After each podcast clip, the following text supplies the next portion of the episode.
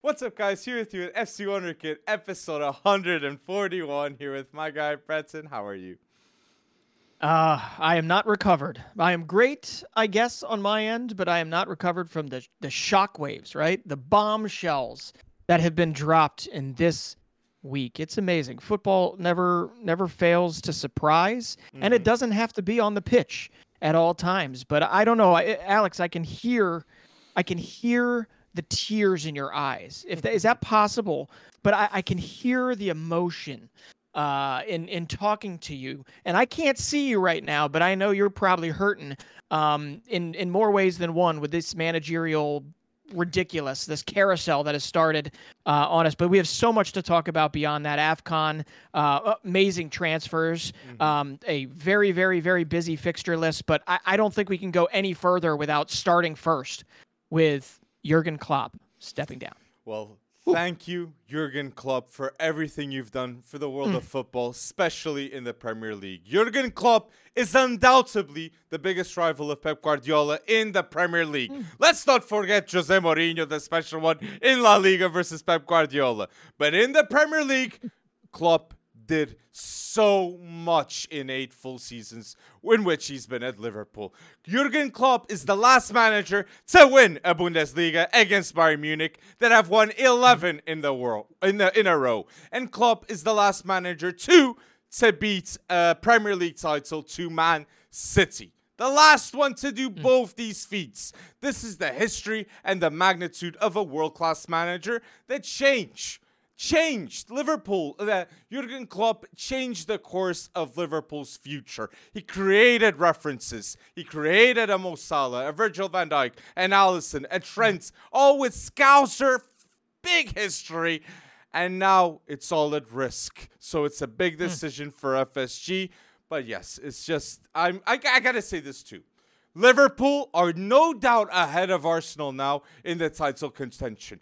This news for me at least, puts Liverpool mm-hmm. much more probable to win the Premier League. It's going to be a battle between mm. Man City and Liverpool. I think Arsenal, third place right now, with this club news to leave Liverpool at the end of the season. It's high, That's yeah, yeah. I mean, that's that's really interesting that you say that because I was going to ask. Yeah, do you agree with Virgil Van Dijk, who believes that him announcing this mid-season, while it's curious to some, um, but him announcing this midseason will spur them on and motivate them more than if he were to, I guess, keep it locked shut until the end of the season. it, it is curious to me. It's because, uh, but I, I am in. I think it's yeah, because Virgil van Dijk says that the importance of club. Virgil van Dijk says the importance of an, a club announcing the that he's leaving Liverpool is because there's a mm-hmm. huge mental factor towards club saying he's leaving at the end of the season. They're putting the responsibility of the last season of one of the greatest managers, if not the greatest manager this last decade uh, at Liverpool, Jurgen Klopp. No doubt, obviously he is. But it's the responsibility yep. of this group of players to conquer in the last season of Jurgen Klopp when he announces in January that he's leaving. They're still in the FA. Cup. They're in a League Cup final that I certainly believe they'll beat Chelsea. They're still in the Europa League in the round of 16, and they are in the Premier League, and I believe they are going to win it. I'm getting that feeling, Breton. It's the last hurrah. Mm with Jurgen Klopp. Mm. Only Ke- only Kevin De Bruyne going bold, only Haaland going bold can stop. But we've seen that happen. But I'm moving more yeah. towards Liverpool now. I'm moving towards. Okay. Well, I mean, it is. It is that last hurrah moment. Uh, boy, would it be a wonderful thing for a just an amazingly emotional, uh, wears his heart on his sleeve type of manager to obviously go out on top. Uh, but then you got to look at Pep Guardiola and you realize that, hey, my biggest rival, I'm going to sleep better at night knowing that he will no longer be here. Although there are question marks surrounding Pep Guardiola and how long he'll be at City uh, beyond this. But listen, I, I, I just I know that the next four or five months are going to be absolutely huge for Liverpool mm-hmm. um, and their fans. And I know that there were so, so many people that likely cried themselves to sleep mm-hmm. um, after this news uh, because through it all, Alex, um, he had worked his way into having an influence in Liverpool that that was good mostly for every facet mm-hmm. of Liverpool, whether it's the culture, whether it's the transfers that get done, whether it's the uh, um, the FSG relationship, um, whether it's his man management and just mm-hmm. him bringing that that dry humor um, to uh, to the Premier League. Um, that influence as Manchester United has found out, as other clubs have found out previously, that influence is not easily replaceable. And there are so, so many question marks from here on out. Think of the things that he did with the development with guys like Trent Alexander Arnold, Robertson, uh, Andy Robertson. Uh, I mean, it, it's just, it's so damn impressive. Mm-hmm. Uh, sorry to curse, but it's so damn impressive what he has done. Um, gave them their first Premier League title in 30 years, three seasons of 90 points above. And if it weren't for Pep Guardiola and Manchester City, they'd have more, mm-hmm. right? More titles in their back pocket. Um, and and now, yeah, you got four or five more months with him, and he wants nothing to do with picking the replacement. But the question marks are so curious to me, and that's why, I like the timing, Alex, I wanted to ask to you, mm-hmm. um, as a as a big fan of Jurgen Klopp, um, or a big, uh, you know, you're very appreciative of what he's done. Um, this timing, I know it's very personal, and I'm sure he weighed all the positives and negatives, but this timing is very curious to you, is it not? I think so. Yes, I think I think Liverpool. Okay. I think Liverpool with Klopp. I think he really is tired. I think it comes a time in your life that with the intensity that he's shown, with the the options that he's been presented with, Jurgen Klopp doesn't mm-hmm. have the same budget as Erik Ten Hag or Pep Guardiola no. in the Manchester clubs. Right. But Jurgen Klopp created references with what he was given. He was given a lot of money with the Philippe Coutinho sale. What did he give after? Mm-hmm. Virgil van Dijk and Alisson. He creates an mm-hmm. Andy Robertson. He creates a Trent Alexander-Arnold that is a vice captain and a huge reference with Jurgen Klopp. So I think he created the beautiful, most beautiful memories that a Liverpool fan could like even dream of. Like seeing the sure. situation before and the situation right now for Liverpool, it's humongous. Humongous. Mm-hmm. Now Liverpool is a Champions League expected team, not an Europa League expected team. And I think that's part of the reason why Jurgen Klopp wants to pass the torch. He believes someone out there can do uh, maintain the high standard. But I just wanted to say this. Jurgen mm-hmm. Klopp with Liverpool will be an iconic Premier League era team. Just like Man City with Pep Guardiola, just like Jose Mourinho with Chelsea, just like Sir Alex Ferguson with Manchester United. I know many eras. And to yep. Arsene Wenger with Arsenal. Jurgen Klopp is in this conversation because he's won the Prem, he's won the Champions League, and he won every person in Liverpool's heart too in the meantime. So keep going bold, Jurgen Klopp. And I'm I'm very concerned with what's going to happen in the mm-hmm. future because you got Salah, Virgil van Dijk, Alisson, and Trent Alexander-Arnold, the youngest of the bunch, that you must guarantee the high standards. Winning a Champions League, winning the Premier League must be the focus, and it's going to be very hard to pick a new manager to replace Klopp. But obviously, yes. in everyone's people's mind, the best replacement for Jurgen Klopp at Liverpool is right now the unbeaten manager in the top four leagues, a former legend of Liverpool, a legend of the Galacticos, and he is the right option. It's Xabi Alonso. Yeah. Xabi okay. Alonso is the favorite in my eyes to coach Liverpool in the future. But before they pick Xabi Alonso, there must be a sporting director too. It's the sporting director right. is going to be announced, and then we will see Xabi Alonso. But honestly, if yeah. you see the, the, the transfers uh, in this summer of Xabi Alonso, just get the man that did these moves with Xabi Alonso. Hofmann, Xhaka, Grimaldo, Boniface, all home runs and all instrumental towards Leverkusen being in the position that they are right now this season. Xabi Alonso is the right guy, but Liverpool favorites yeah. is Xabi Alonso or De Zerbi. It must be one of these two. Yeah, yeah. I, I those are. I, I just am going to be that one person um, that says, and I know he's probably going to go cut his teeth elsewhere. He's already announced that he's leaving. But anyone that has ever said or, or talked about uh, um, Pep Lijnders, his assistant coach, has has nothing but amazing things to say about the guy. And I I doubt that he will be the next head coach of Liverpool, but I am really really excited to see where he winds up next and whether it is going to be him cutting his teeth uh, in prep of uh, one of his head coaching or his own head coaching position mm-hmm. in the future because um, he is he is I don't know if you saw that interview um, mm-hmm. that he did where he discusses how they tactically prep the for games. Voice. I mean, I saw it. Yeah. Oh my gosh, it, it it just one it made my head spin at how much you know the facets of the game that he thinks about and how how far ahead he is um, than most. And I bet Jurgen Klopp would endorse him wherever the heck he Maybe decides to go. Uh, um, but Marquez coach's but, voice. oh yeah, yeah. Well, uh, but I I agree. I mean the the odds on favorite. You're right. Is Xabi Alonso. Um, I guess you know. Obviously, it, obviously, it's amazing what Xabi Alonso is doing right now.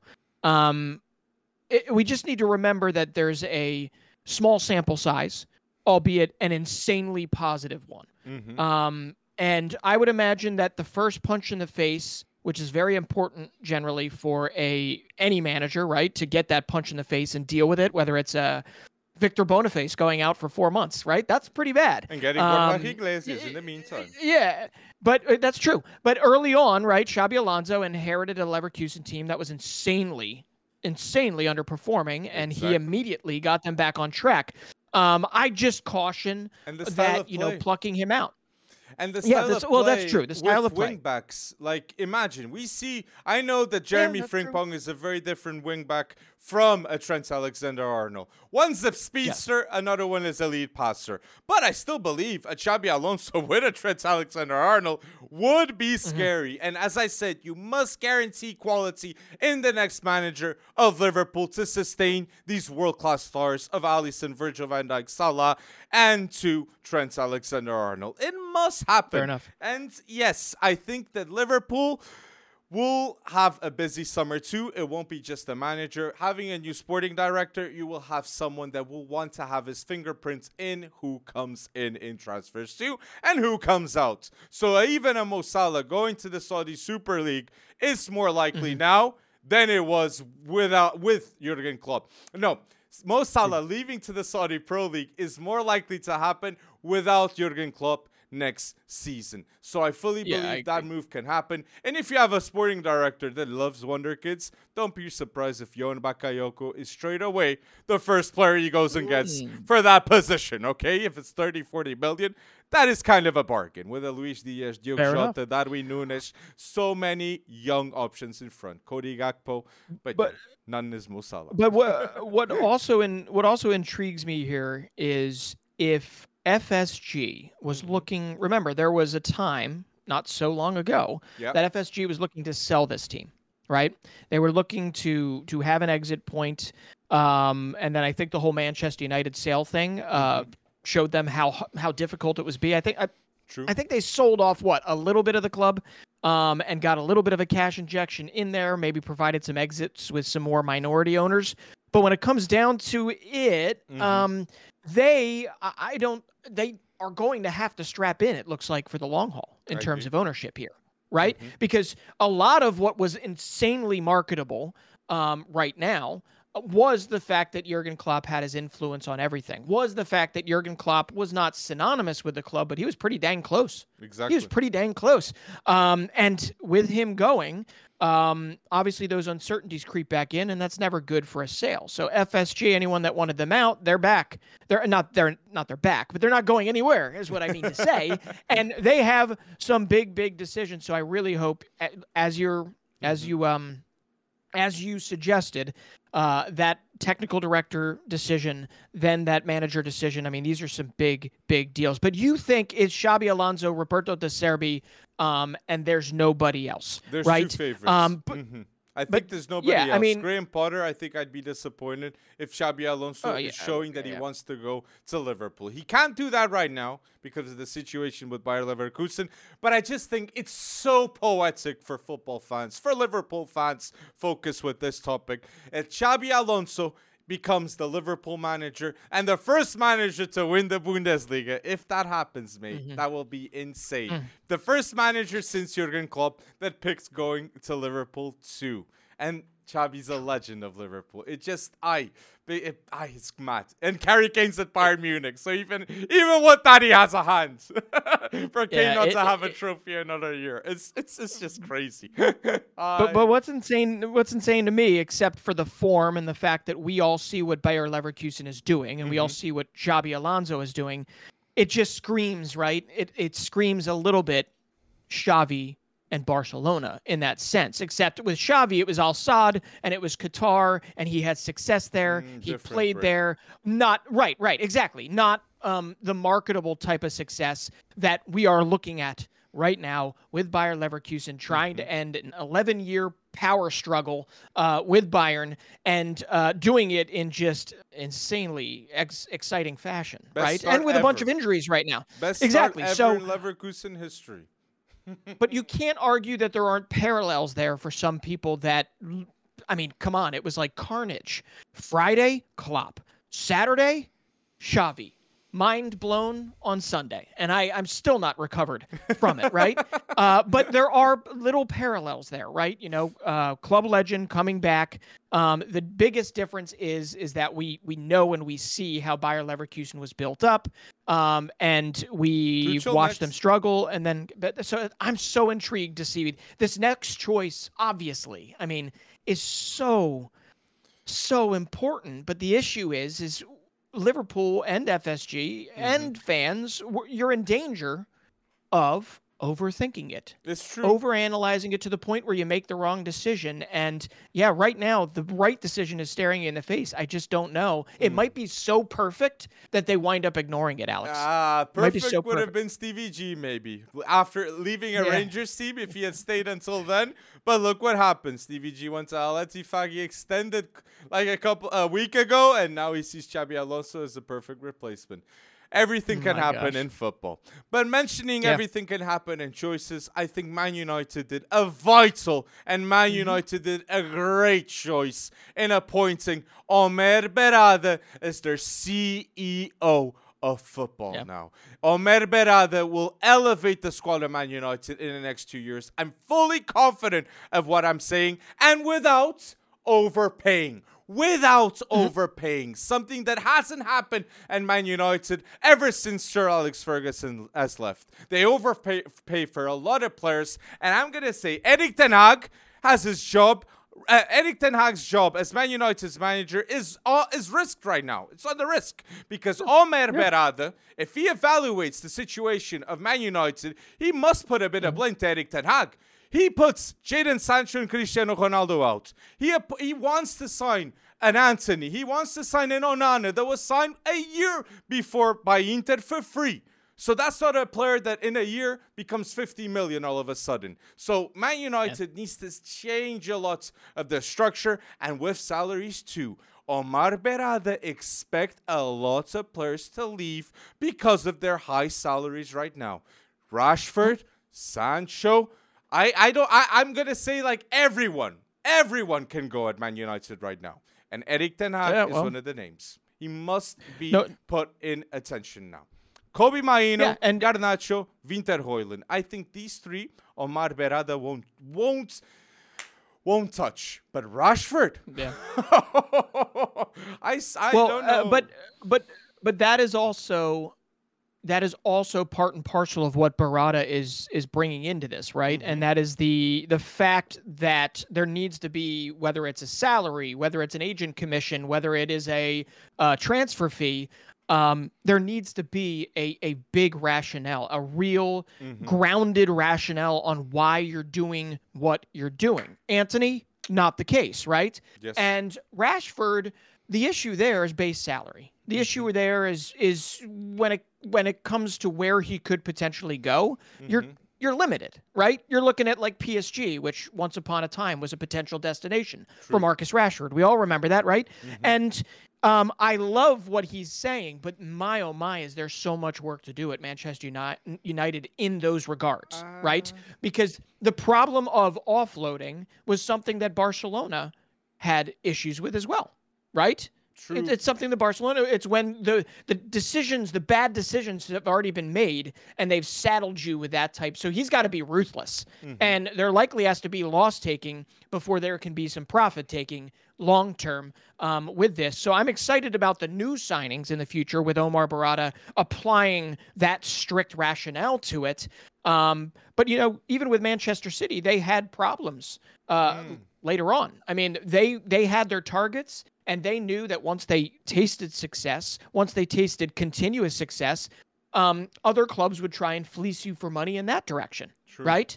And um, they did very well playing defense against that, and then striking big with Julian Alvarez. With uh, you know Gvardiol, you could say is wishy-washy, but my goodness, he's so young and he's still one of the highest ceiling um, defensive talents on the planet right now. So they overpaid, but they overpaid with purpose potentially, and they know that, right? Mhm. Um, so I am, I'm, I'm with you. I, I don't mean to spend as much time on Berrada as we spent on Klopp because very, very different. But- but I am very excited about this particular move for Man United because it, it, it says that they're ready to change the ethos, right? They're ready to stop making crap decisions. Exactly.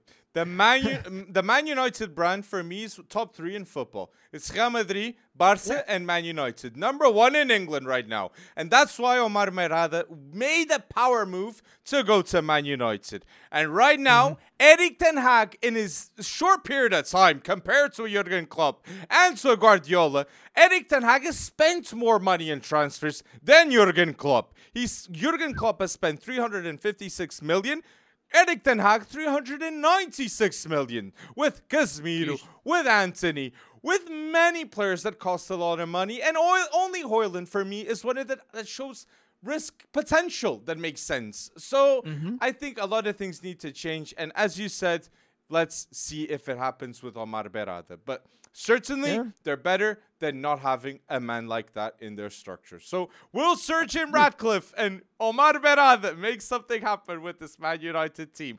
Let us know in the comments and let us know too. Do you agree with my hopes, with my high hopes of Xabi Alonso being mm-hmm. the replacement of Jurgen Klopp at Liverpool? Let us know in the comments section. But as we said, this was not the only the only announcement because Jurgen Klopp hasn't left Liverpool immediately and Xavi No. hasn't left Barcelona immediately, but he has assured mm. all fans that he'll be leaving at the end of the season.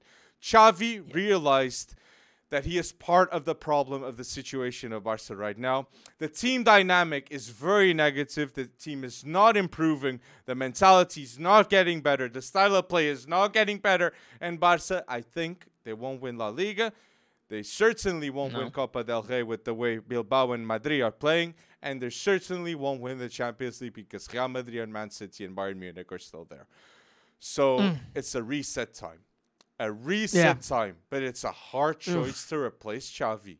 I don't want to be in Laporta's shoes because I see every Barca fan that says Jurgen Klopp is coming to Barca right now. Oh, that is a dream. That is a dream right now. And if they convince Jurgen Klopp, it's because of the weather, not because of the club situation right now. It's to have a good, a good life change, a routine change, and have fun with football. But that would be immense. But I don't think it will that would- happen.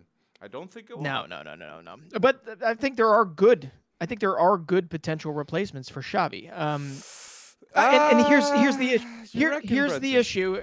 Well, I do, and, and- and here because with Xavi stepping down, maybe there is a realization now that Barcelona is more a brand than a well-run club Mm. at this moment. Okay. And they are paying for past mistakes. And I get it that everybody has this well intentioned effect to get back to it. And that's why. Um, to get back to you know being that legendary club that was you know that was Messi, that was Suarez, that was uh, Xavi, that was uh, you know, all of them, Busquets. We could go on and on and on, Yes. right?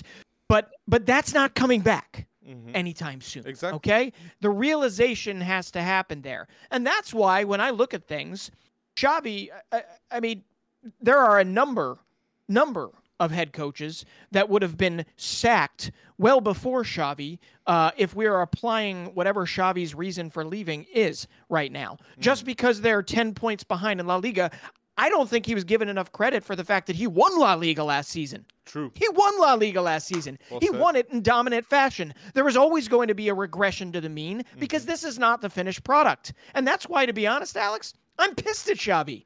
I don't Mm. think he should leave. I honestly do not believe Xavi should leave. Now, with that said, I do believe there are maybe better prepared managers to take it forward. I think in this instance, Xavi is maybe even hindered by the fact that he was so damn world class at playing, right? And he, he's one of those guys that could be on the field and he'd figure out a game uh, before anyone else, and that's what made him so great and so so good and consistent at what he did. Well, we know that that doesn't always translate to being a manager, but on top of that, he then also has to thread the needle of being one of the world's most iconic brands And coming off of one of the hottest periods of success, right? Mm-hmm. And he has to what win La Liga again? Mm. I, I don't get I don't get what the intent was. Now, if you're saying that it's culture, if you're saying he's lost the um the, you know the the, consistency, the the the room, then I, I could sort of understand that, but I feel like it's a cop out. I feel like he just puts them into another quandary because they don't have necessarily the money to go out and pay a Jurgen Klopp, even if they want to, to I'm bring him in the door. They're more so likely, and I, I do believe it, and I'll throw him in there. I mean, you should bring back a guy like uh, Francisco Garcia Pimienta, who plays for who plays, who's the manager of Las Palmas. Las Palmas, and I stole this from an athletic, uh, and, and I definitely should subscribe $1.99 a month for athletic. Um, but I walked through what he has done with Las Palmas. Las Palmas, he has brought essentially the Barca style to play there in some respects, and he has relied on young players, and he has taken the second smallest wage bill in La Liga, and he has them in ninth place right now. He took Real Madrid toe to toe the other day. He did. And Real Madrid was looking not that great. He's a guy, he has 20 plus years at Barcelona previous to that as a player and as, as a uh, La, La Masia manager. So I, Okay? I, I think it's So- uh, it's an interesting choice, and we can mention the the managers that can replace Xavi. But I want to mention on the situation right now, it's yeah. But Xavi is not the biggest problem at Barca. The biggest problem in my eyes is that there's no CDM. There's no CDM to control such a fragile defense at the back. This season in La Liga, they've suffered 29 goals, and last season they had only like Right. one, like 21 or 22 goals suffered. Ronald Araújo, Yeah. Christensen, Koundé are all looking much worse because there's no Ter Stegen and there's no Gavi and there's no CDM. The no Gavi is massive Mm. for a Xavi style of play in a 4-3-3 with a high tempo, vertical tempo that needs a player like Gavi right there. It's not Pedri, it's Gavi that's making the biggest difference in my eyes at Xavi, uh, with Xavi. But- and yes. Yeah, but uh, yeah, and you're right. And just to put all the data on the table, right? It was the second time in a week that Xavi and Barcelona had conceded four goals plus. And that is the first time in 70 years in Barcelona history that that has ever happened. 70 years. Okay, so I, I- know I'm sitting here. I don't think it's all Xavi's fault, but I understand him maybe taking account for it and saying, you know, but Xavi didn't keep him keep uh, Iñaki Pena um, from making a mistake. No, right, um, and and so on and so forth. But they've conceded nine goals. You're right, 16 goals they've conceded in the last five games, and as you mentioned, 29 goals in 21 games when they conceded just 20 all last season. Mm-hmm. And I, there's a lot of bad stuff here. I I agree. Um, Um, but But it's the but pu- situation too pushing that Xavi was started with it.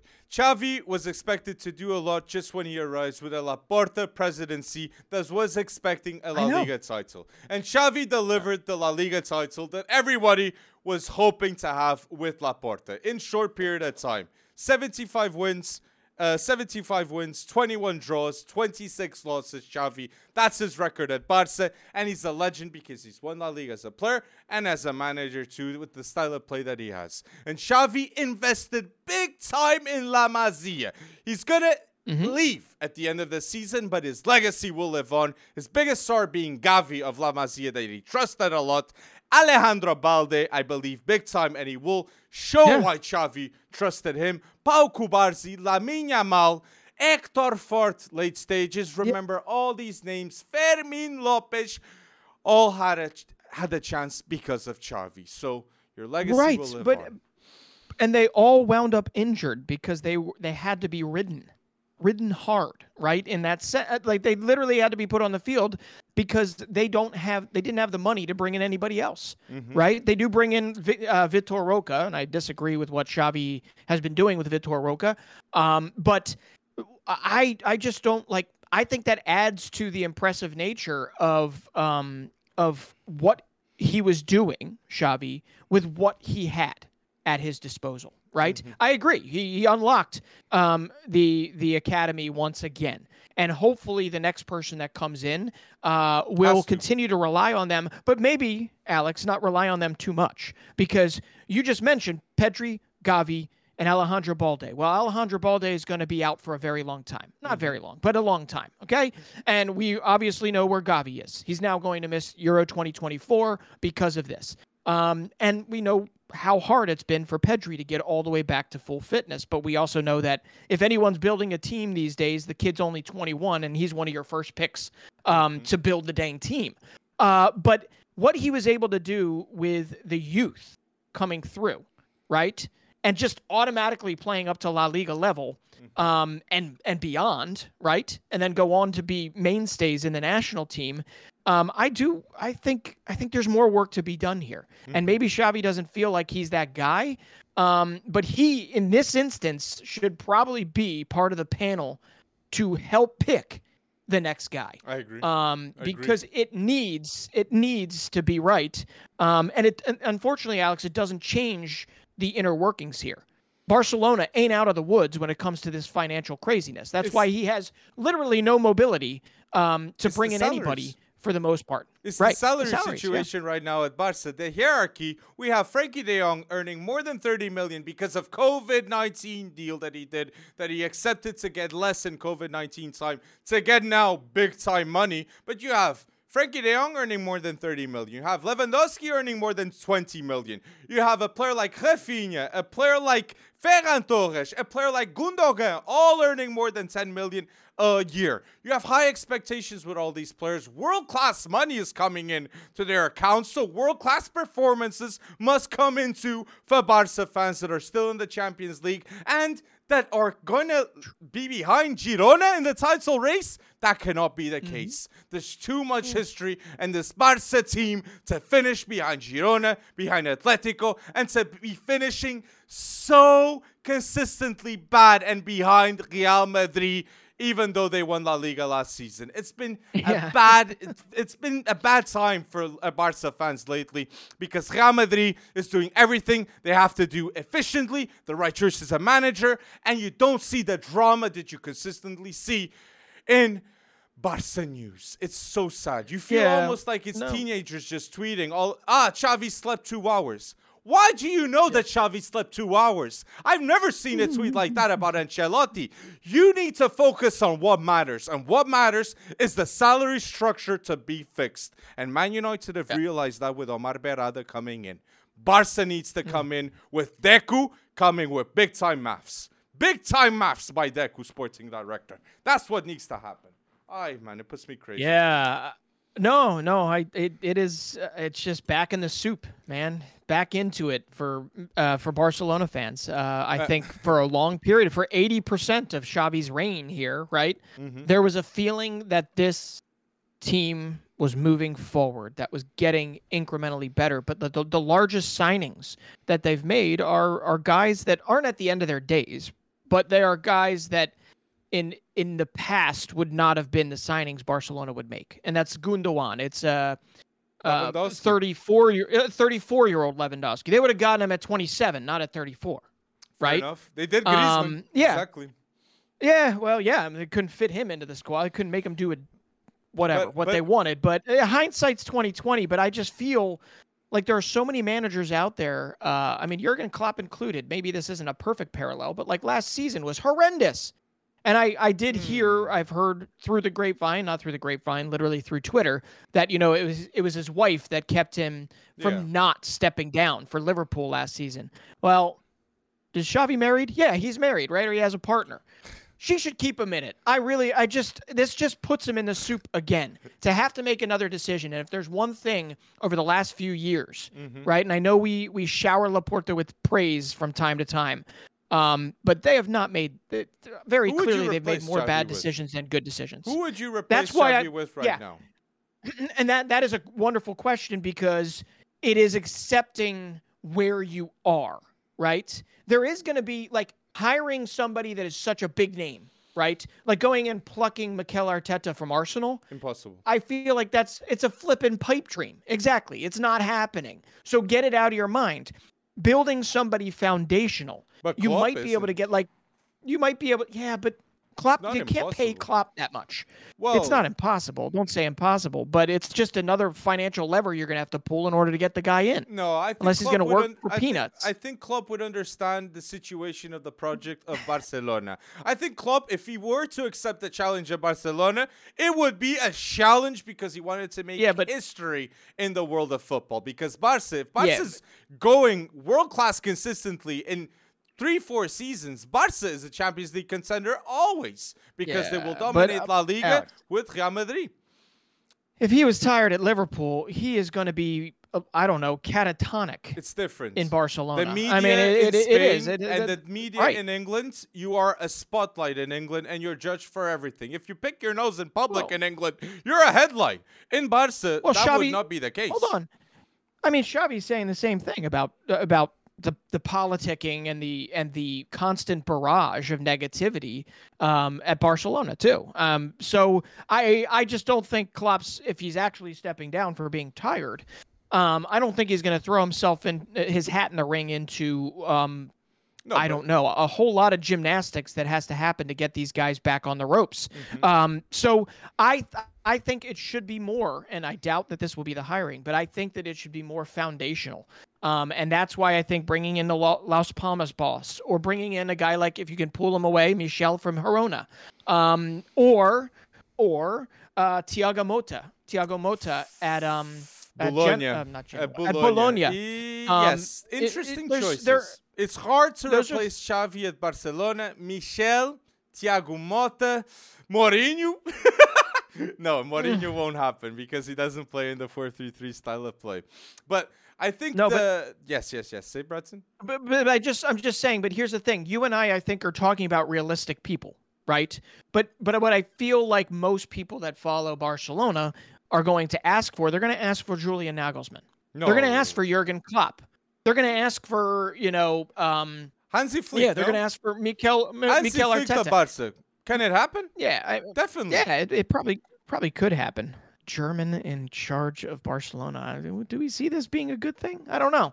Um, I don't know, Alex. I really think it should be one more foundational with the acceptance of where you are as a club currently, where you're fighting internal strife, um, and having to thread the needle of just this massive brand. Well, one thing's for But- sure. Rafa Marquez Yeah. is not the first choice to be the Barca coach, nor will he No. be the Barca coach next season. I think Michel from Girona is a bold choice, but could happen.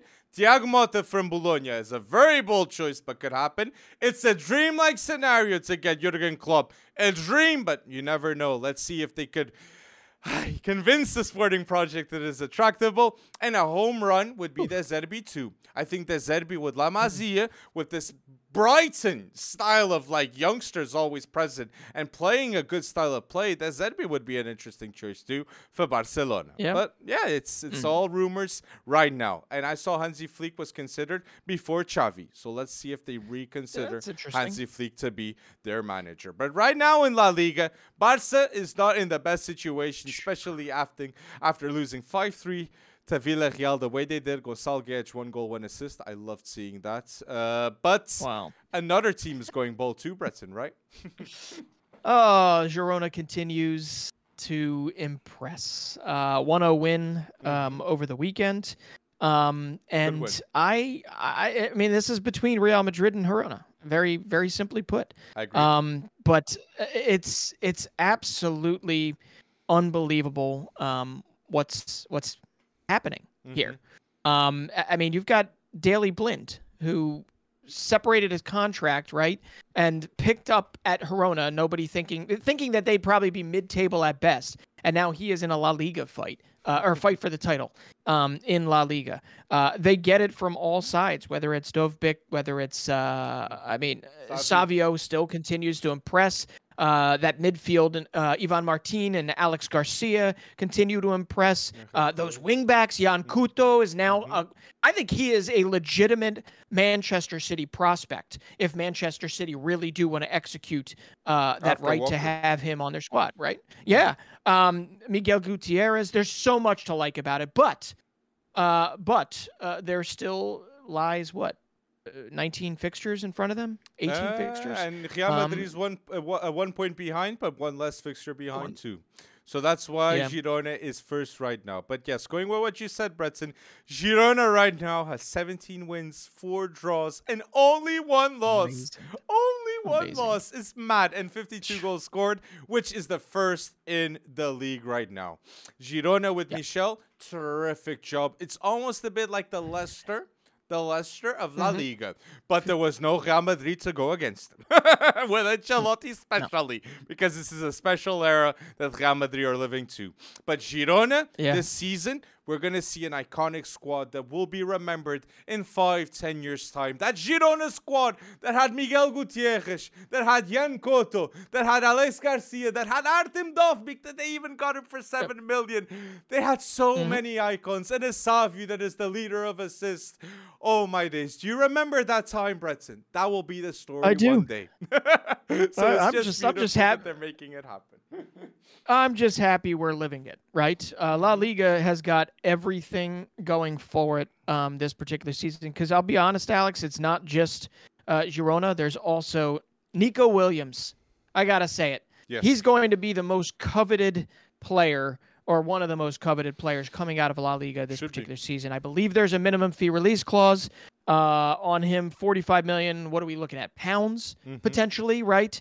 Um, and i know the premier league is probably the first place he likely will wind up. There are several several clubs that are probably already um, looking for his deci- uh, for his uh, mm-hmm. signature but i gotta bring this up. I mean nico williams how amazing is it? Um, uh, forget like athletic bilbao's um, pedigree and what they do when they build and construct a squad but how amazing is it that Nico Williams gets to play with his brother Inaki uh, every day, and that they also happen to be just seamlessly intertwined when they play together. They are so locked in when they play together because if you didn't see the Copa del Rey game, um, where Athletic Bilbao uh, beat Barcelona and unfortunately started the um, the downfall of Xavi here. Mm-hmm. Uh, it was Nico Williams providing a goal and an assist, and it was Inaki Williams, his older brother who plays for Ghana, uh, that also provided a goal and assist in in extra time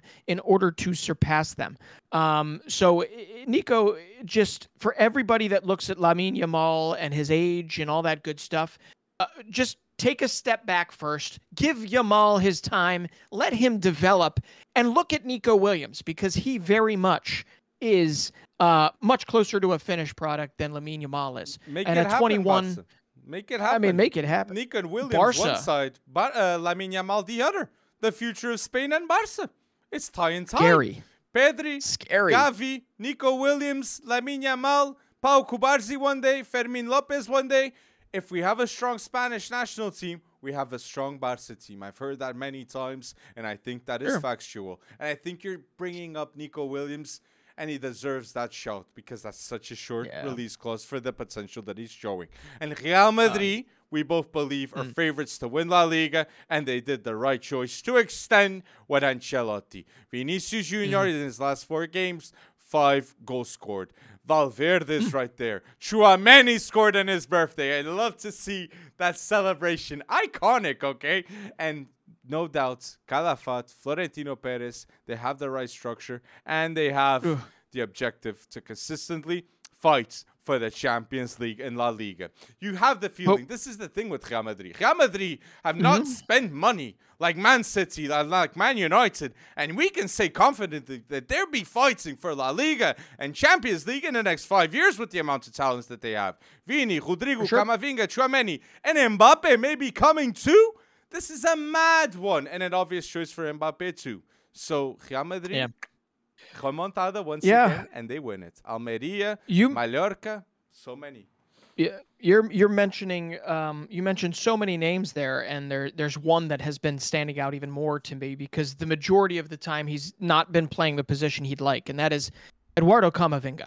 Um, just such a great footballer, and a great footballer that is still so young and is going to grow in and just become even more dominant alongside Tchouameni. But it is so nice seeing him in the midfield. So nice seeing him in the midfield when he gets to play where he wants Mhm. to play. Um, he is going to be absolutely humongous for them, and that's you're you're right. I mean, you can see the view, you can see the vision over the next three, four, five years for Real Madrid. Mhm. Um, and if they can figure out, well, if they can get their defense back healthy, but they can figure out how to bring in help They're there, center back structural help. Yeah, yeah. Um, because uh, what they got ain't it. I'm going to tell you that much. Uh, well, they have injuries right now with Alaba and Eder Militão, but It- when they're back, yes. they have it. But they need to have more options towards uh, always uh, being ready for these types Yeah. of injuries. And that's why Antonio Silva, Gonçalo Inácio, I am very sure a center back is coming to Real Madrid next season. A center back and maybe Kylian Mbappe, and that's a huge summer. Showing an Antonio Silva, Endrick, Kylian Mbappe, that would break every Galactico's mind with the amount of talent that they already have there, and with Ancelotti too. And there's a statement that I want I want to refer with Luka Modric and Ancelotti. Ancelotti mm-hmm. said, "I don't want Modric to warm up if I'm not sure he will play. I respect him too much." Ancelotti Fair said enough. this, and remember who didn't respect the player and put him warming up and wasn't expecting him to come on? It was Cristiano Ronaldo with Erik Ten Hag.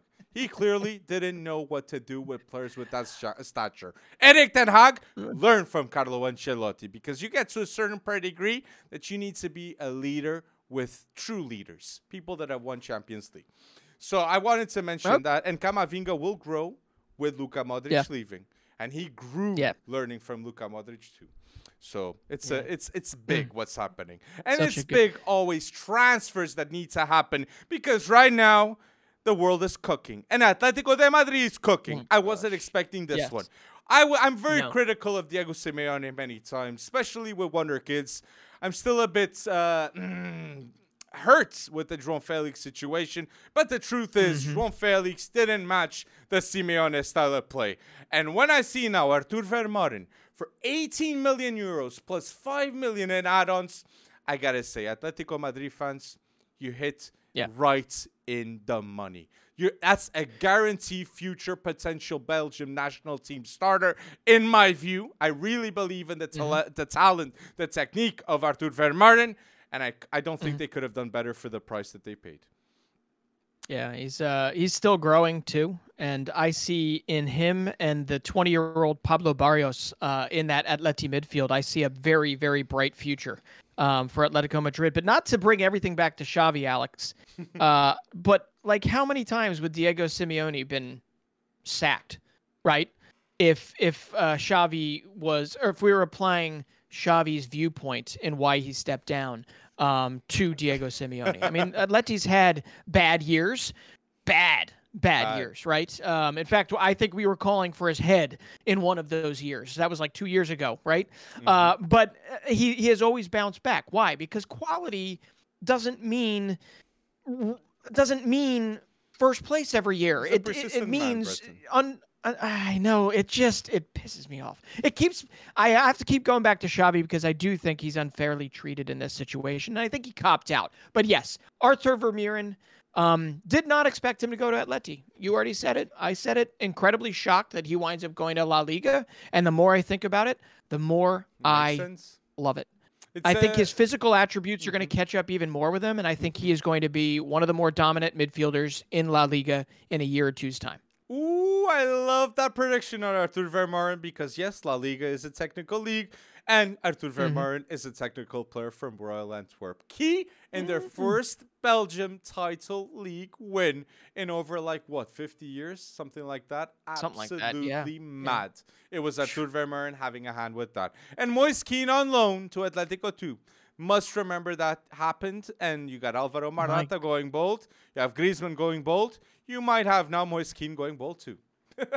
ah, you, you you might. I mean, I feel like Moise Kean is kind of the new Alvaro Morata before Morata had an amazing year. He's having an amazing this year. Year this but year. But on So loan, not I have on to transfers. throw that out there. On loans, not on transfers, because But- the transfers accumulated by Morata, that agent is world class. Right. Yes, i- he absolutely is, and I guess Moise Kean can be thrown into that right now, even though Moise Kean, you you said he's still only 23 years old. Mm-hmm. Um, I don't understand how these big name squads, large squads, right, mm-hmm. keep coming for Moise Kean, right? And I know we've said that at some point in the past about Alvaro Alvaro Morata, whether it was at Chelsea or any of the number of uh, random stops along the way in his career. I remember Uh, Moise Kean sure. with uh, James Rodriguez, Carlo Ancelotti, and at Everton. He showed great Yeah. quality there. Yeah, for a depth for a depth piece and for the potential of him making something out of nothing on the pitch, I'm I'm okay with it, right? Long term, I'd rather see Samu Omorodion, who is on loan at Al, Al Alaves and who has seven goals in La Liga this season, right? Hmm. I'd rather see him, and he is not the same type of a physical specimen that Moise Keenan. He's a big like Lukaku type target striker. Uh, obviously, Moise Kean can play a few more roles than that. Uh, but Samu Omar Omorodion, I mean Pablo Barrios, uh, Arthur Vermeeren. I don't know. I mean, Atleti's actually getting younger. Uh, Moise Kean too. Um, they might actually have a future beyond Antoine Griezmann one day. We'll It's see. Riquelme and Arthur Vermeeren in midfield. I absolutely Riquelme, love yep. those two talents. I think they can go a long way from where they are right now. Koke, Saul, they got to they got to work from somewhere. And one thing is to work on the present and future, and that must happen. And as we mentioned, Vermeeren for 18 million is a Mm. bargain. I believe so. And I mentioned PSG. Uh, I mentioned Mbappe going to Real Madrid.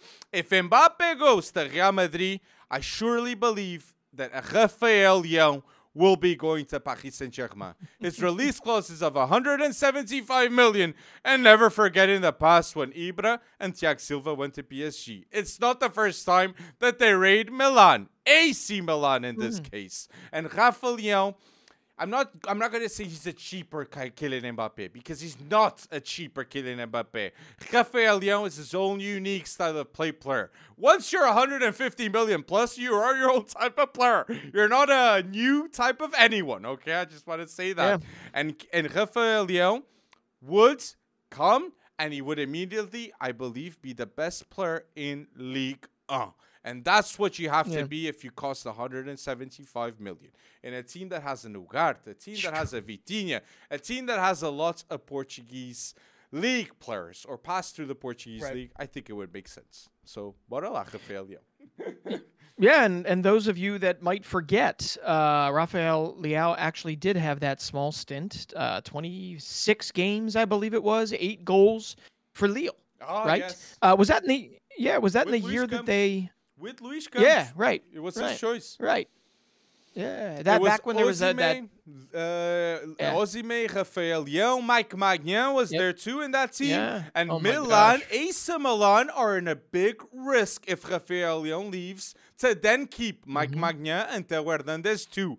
Inter and Juve mean business, especially a Juve that has Giuntoli. Giuntoli is a genius sporting director. I believe he's Hmm. gonna make Juve great again. I fully believe that's gonna happen. Miretti's playing more. Yildiz is playing more. McKennie looks like a genius the way he plays. Vlahovic is a top striker right now. Juve is here Mm-hmm. to stay. After Allegri, give Conte to Giuntoli. Success will come. Yeah. Yeah, well, I, I, I think you're right there. Uh, although I, I forget who got sent off the other day, but didn't start off well. But Juve at least uh, pulled pulled out a point from that one. Uh, Inter looks unbeatable right now. I'm gonna say it. I'm gonna Well, say it though. Not gonna Uh, be but easy, you- but true. The Copa de, uh, Yeah. Supercoppa d'Italia, Lautaro Martinez scores a clutch goal. And right now, Lautaro Martinez is one of the best young, stri- young no, one of the best strikers. He's not young anymore. I remember saying Well, you- Lautaro Martinez was young, but Lautaro is one of the prospects or prospects. What prospects? I still go with the young Lautaro Martinez, but he's one of the players to maybe move if Inter don't convince an extension.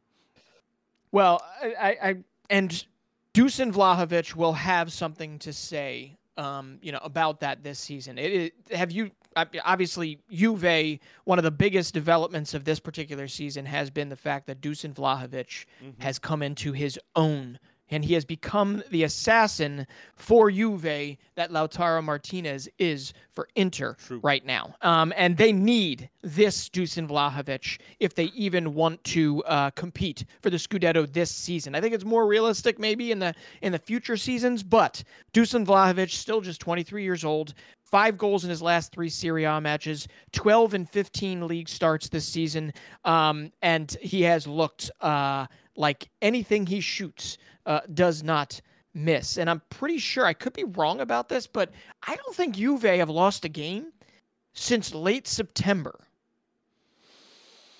I, am gonna double check that. You know, but but, uh, but well, one thing's yeah. for sure: Juve this season looked very different, and they did a lot of defensive restructures. The Locatelli slept Locatelli's underrated. Miretti is an underrated youngster. The Chiesa Vlahovic duo is becoming underrated right now. And a player like Andrea Cambiaso, Gatti, they yep. don't get the focus and the attention that they deserve. It's Inter or Juve to win the Scudetto. I believe a lot in that prediction for sure. It's a two two team mm. race right mm. now two team race right now.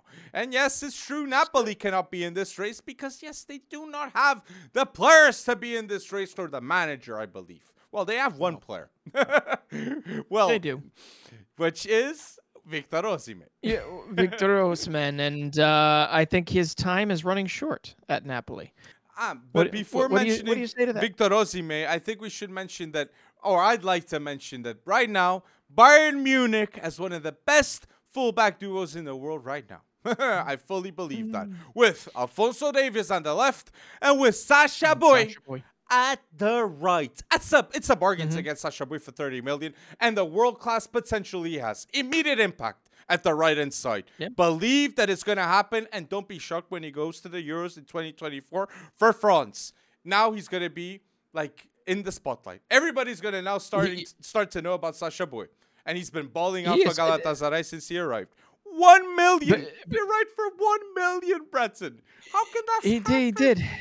I, I, I don't I don't know. Considering that Stade Rennais have gotten paid very well, um, it, for previous players. I mean, all of these players have come out of Stade Rennais. Uh, Sacha Boey, Mathys Tel, Ousmane Dembele, Eduardo Camavinga, among many others. Oh uh, but those are the big ones uh, Sacha Boey to go to Galatasaray. Uh, Jeremy Doku, but Doku was in the Belgian Pro League, I think, previous to that. Yes. Um, but yeah, yeah, yeah. But Sacha Boey, I mean, uh, uh it's the Turkish Super League making that a destination, right? Uh, for them to make a big move like this, thirty million uh, is is no chump change for somebody coming from the Turkish Super League. I mean, that's a that's a big amount of money. Uh, it shows you how thoroughly scouted he likely is um, what kind of talent he brings to that. And Galatasaray, uh, there was a period of time that they didn't lose for, I don't know, like seven months, just, six months or I something. And Sacha Boey mm-hmm. was because of it. Mm-hmm. So, uh, yeah, Bayern Munich making shrewd, solving a big need because I couldn't mm-hmm. even tell you who their their healthy, healthy right backs are Pavard. right now. Ah, Pavard went yeah. to Inter even. Oh, yeah, Pavard's it's not gone. even Pavard. Yeah. no, but yeah, it would have been it would have been like Bouna Sarr and uh, he's injured, and it would have been Mazraoui, um, but he's been injured. Mazraoui. Exactly. Exactly, Mazraoui. Yeah. So I, I, I I agree, and I said it was a bargain, thirty million, because Ben Chilwell costs how much? Tino Livramento costs oh, yeah. how much to Newcastle, and he's still under mm-hmm. twenty four. Sacha Boey. So if you know, you know. Start to expect him in the French national team from now on with this move. Brilliant. I wanted to mention that in the transfers. And yes, it's Victor Osimhen is a must with the transfer news because we got De Laurentiis, the Napoli president, confirming to everyone that next season he'll be leaving Napoli and it's or PSG or Real Madrid or a Premier. League top team. I think Real Madrid is not going to happen. I think PSG is not going to happen with Rafael Leão being their biggest transfer target.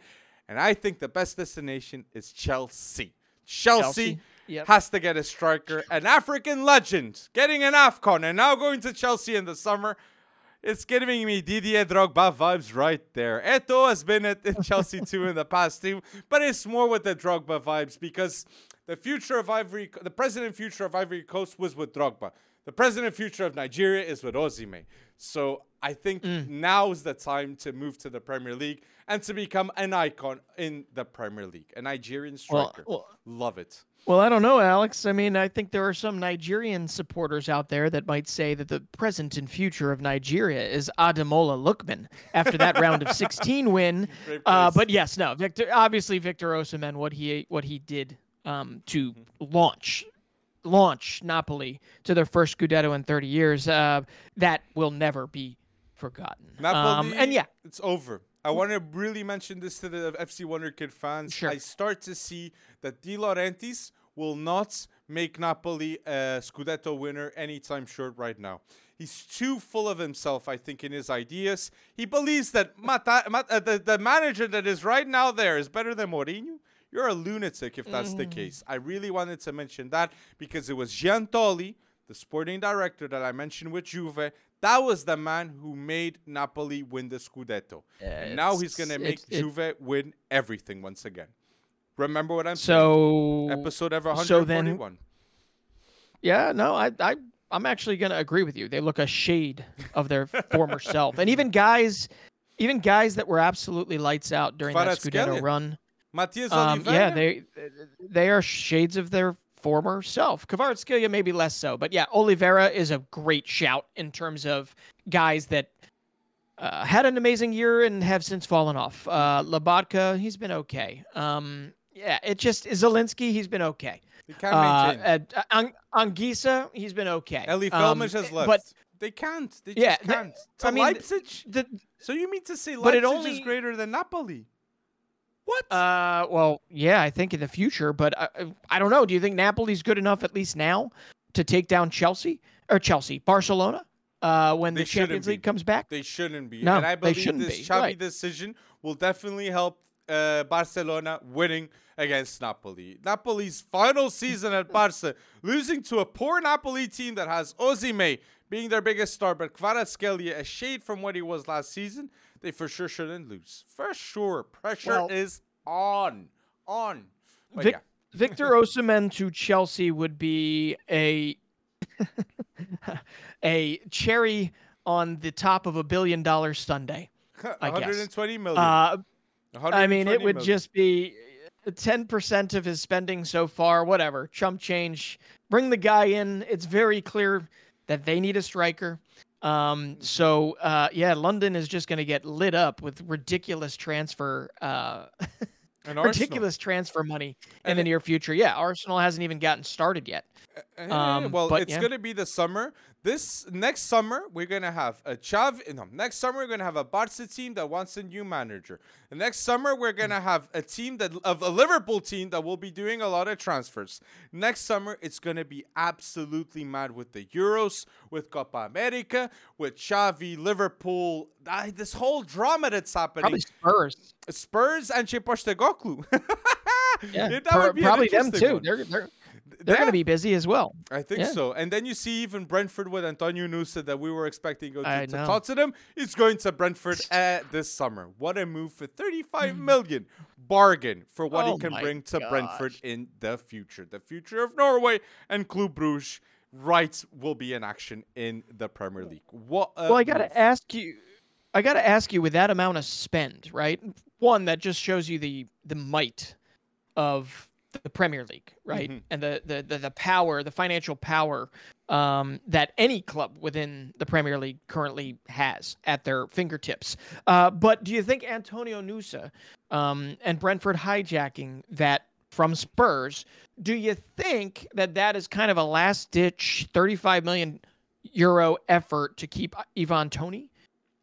At Brentford, I think he's gonna leave, even though they bring Antonio Nusa, and I think he should learn with the with the behaviors of Ivan, Ivan Toney if he wants to leave the club. Yeah, you he's not. Go. He's, it's not right. going to be good for the locker room.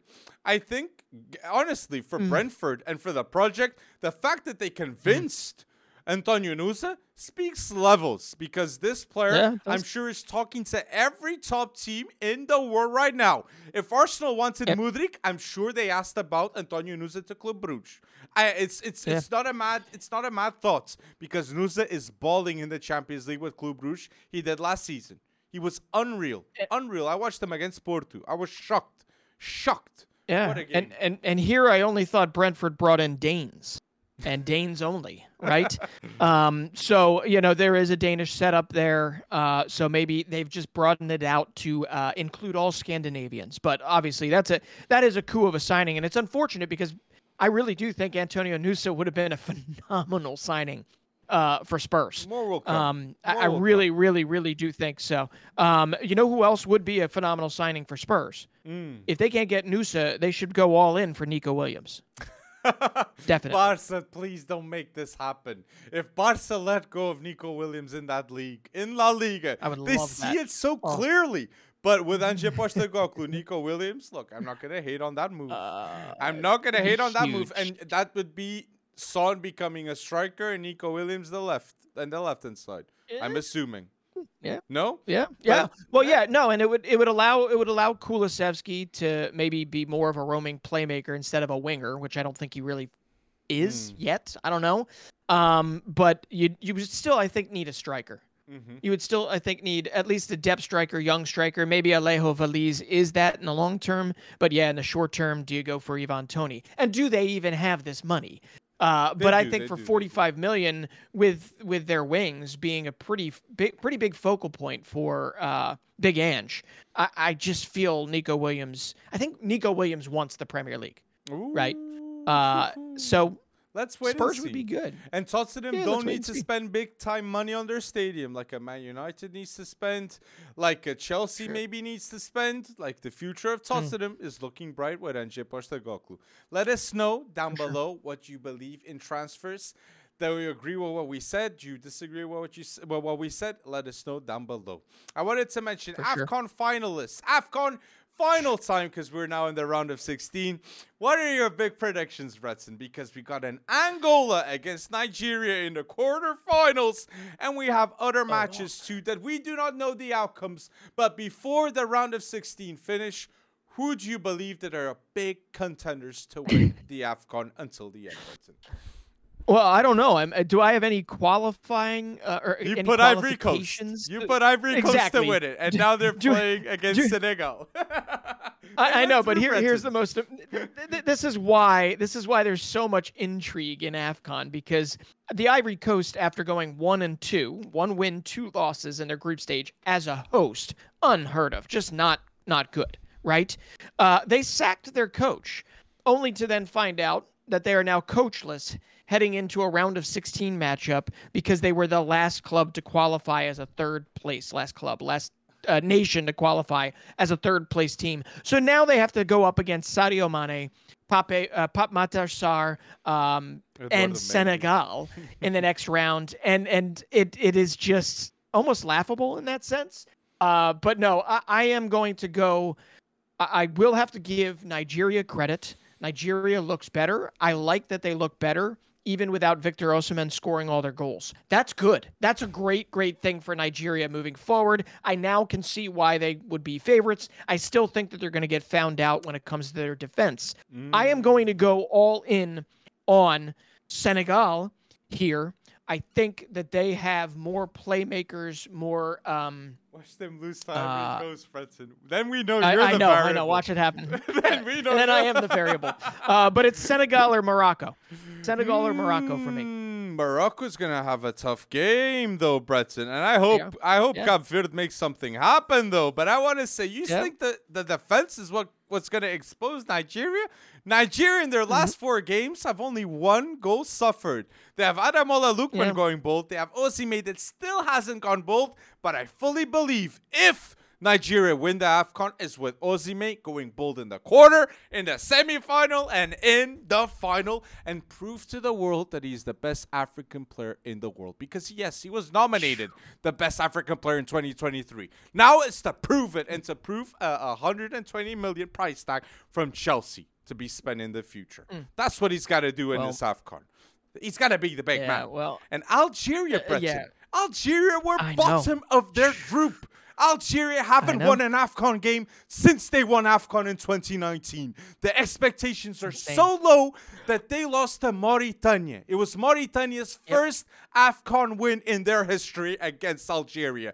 Mahrez is not looking good. His heritage is No. not the same to Mo Salah with Egypt and of Sadio Mane Yeah, with Senegal. eh, even though he won the AFCON, well, it's just looking very bad right now.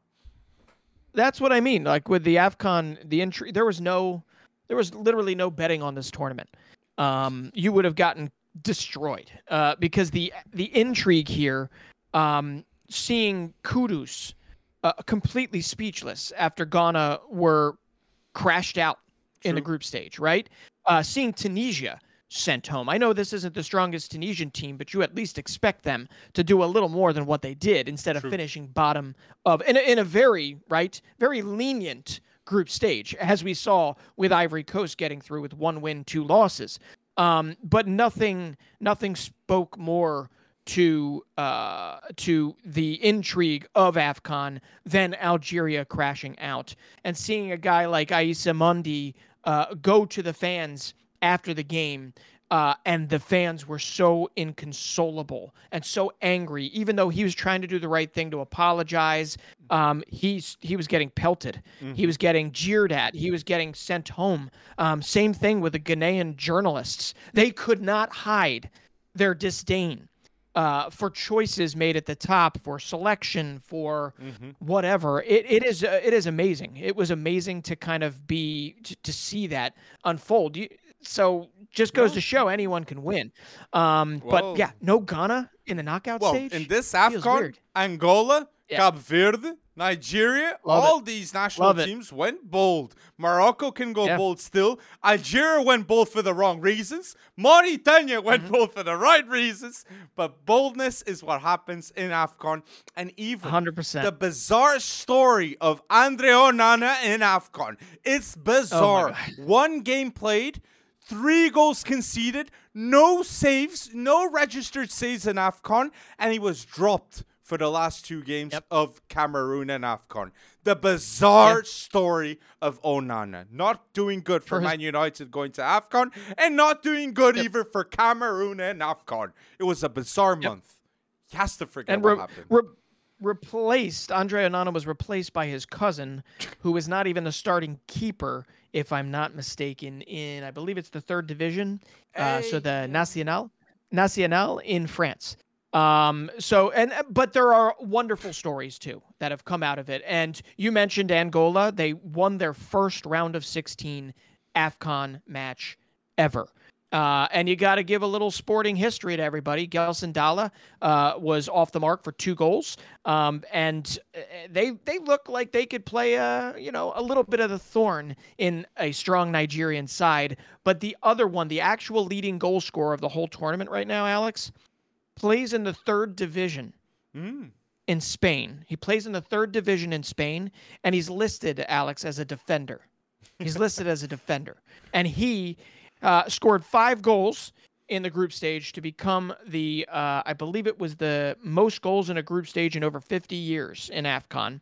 And his name is Emiliano Nsue, and he's 34 years old. So, I I mean, stories like that, you're not going to get in more developed um, uh, competitions like a Euro, right? Where everybody has like tip top infrastructure and all that stuff. You're only going to get it in AFCON. Um, and I am here for every second of it because some of these guys will go on, they'll get plucked up, they'll get opportunities. Um, and I just, I, I love, I love every second of it. I So love it. let's I love see it. if So- Egypt can make it happen without Mo Salah. Can Ivory Coast shock the world? And can Nigeria confirm to the world that they should be the favorites towards winning the AFCON? The truth is, there's a golden generation of Morocco that has the weight to deliver in this AFCON too. Agert. Amrabat, Ziyech, Ounahi that always looks different with Morocco, Bono that is one of the best international goalkeepers out there, and Hakimi that is one of the best right backs in the world. Will they make it happen? Let us know down below in the comment section. Uh, in FC Wonderkid episode 141. Is there any last mentions that you want to do, Breton? No, none that none that Musa need to, to MLS, be said. 10 million, 10 million. Oh, well, yeah. Well, yeah, we could talk about that, but also I think the bigger signing for me, that's a lot of cheddar for FC Dallas to part with, considering salary caps and all that stuff in our league. Mm-hmm. Uh, but the more heartwarming one for me is Pedro de la Vega signing with the Seattle Sounders Mm. for six million. He's got 120 plus appearances for Lanús, um, and uh, his not surprisingly. Uh, but he is going to be playing in the same league as his longtime idol, which is Leo Messi. Uh, But Oh. he has been brought in. If people don't know the Seattle Sounders, the Seattle Sounders, um, they routinely bring in 40,000 plus to uh, an NFL stadium. And uh, they are one of the best. I've been to multiple games. I've been to Seattle. Uh, they are one of the best atmospheres uh, in all of the states in all of Major League Soccer. Um, and uh, you know, you've got guys like Russell Wilson, who was the former quarterback for the Seattle Sounders, that own uh, a part of it. Uh, they, they've got a very, very good um, pedigree when it Seahawks, comes to what what new MLS is. Yep, what- the Seattle Seahawks. FC Dallas, in turn, that's a big deal for them to go out and spend 10 million on Petar Musa. Um, and I, I think, what do you think? yeah, they get well. They they did. They developed Ricardo Pepi. Weston McKennie was there at one point. Tanner Mm-hmm. Paxton Tessmann, Pope- uh, who's at. Venezia. Yeah, Paxton Pomykal. It's, they're very rich in their youth development. Petar Musa is only what 25. Mm, I think he's young. Yeah, 25. I think he's towards Yeah. that age. Yes, but we're mentioning This might be their first. This might be their first Croatian though, so it'll be interesting uh, what he thinks of the 105 degree weather in Frisco, Texas. That will be an interesting move towards that. I uh, let's see if Musa becomes the top goal scorer of the MLS against Luis Suarez, that has just arrived let's at. Inter Miami. But one thing's for sure. Chicharito will be in the top goal scorers of Liga Mexicana. Returned to Chivas Guadalajara after 18 years. I'll never forget just seeing the name of Javier Hernandez, saying, "Who's this guy that's going to Man United?" and watching him in the Yeah. World Cup, World the World Cup. Pretty the huge. expectation, like the memories, like it's just m- Yeah. mad. It's I- mad that it's happening. I thought, I thought the same thing when I used to go as a kid to Metro Stars games up at Giant Stadium, and there was a young goalkeeper, uh, Tim Howard. Uh, that was in goal, and I remember thinking the exact same thing when I first saw Tim Howard in a Manchester United jersey. Uh, let alone the you know being one of the largest appearance leaders uh, in Everton history. Um, I- I agree. When Chicharito went to um, to Manchester United, it, it like changed me as a fan. Uh, just watching him actually succeed there too for for a, for some time. Uh, I mean, at his best, he was a scary, scary striker to play against. And uh, now that's for sure. Santiago Jimenez to pass the torch. Yeah. He scored a bunch of goals because where is he He's going? He's got to work on those penalties, though, Alex. He's got to work on those penalties, man. Oh. Um, but I will tell you, I will tell you. You tell me Chicharito is going to score a bunch of goals for Chivas. I'm going to agree with you. But we got an American down there. He's got several caps, obviously, for the U.S. His name's Brandon Vazquez. He scored double-digit goals for FC Cincinnati last season, and he was bought by Monterrey, uh, the Rayados, for eight million, and uh, he's already got three goals in his first two games. Still only 25 years old. So I gotta say, I'm happy. I'm happy that Liga MX has reversed, uh, you know, not signing Americans. Uh, and they're going to sign some Americans um, here and there. And I think Brandon Vazquez is going to give Liga MX a run for their money when it comes to that golden boot. We'll see. Mm, We'll see. interesting prediction here at the end of episode 141. Let us know what you agree, what you disagree. What are the topics that you'd like to see in the next week's podcast? Thank you for listening until now to episode 142. And thank you, people, for going bold with us another episode. Take care, people.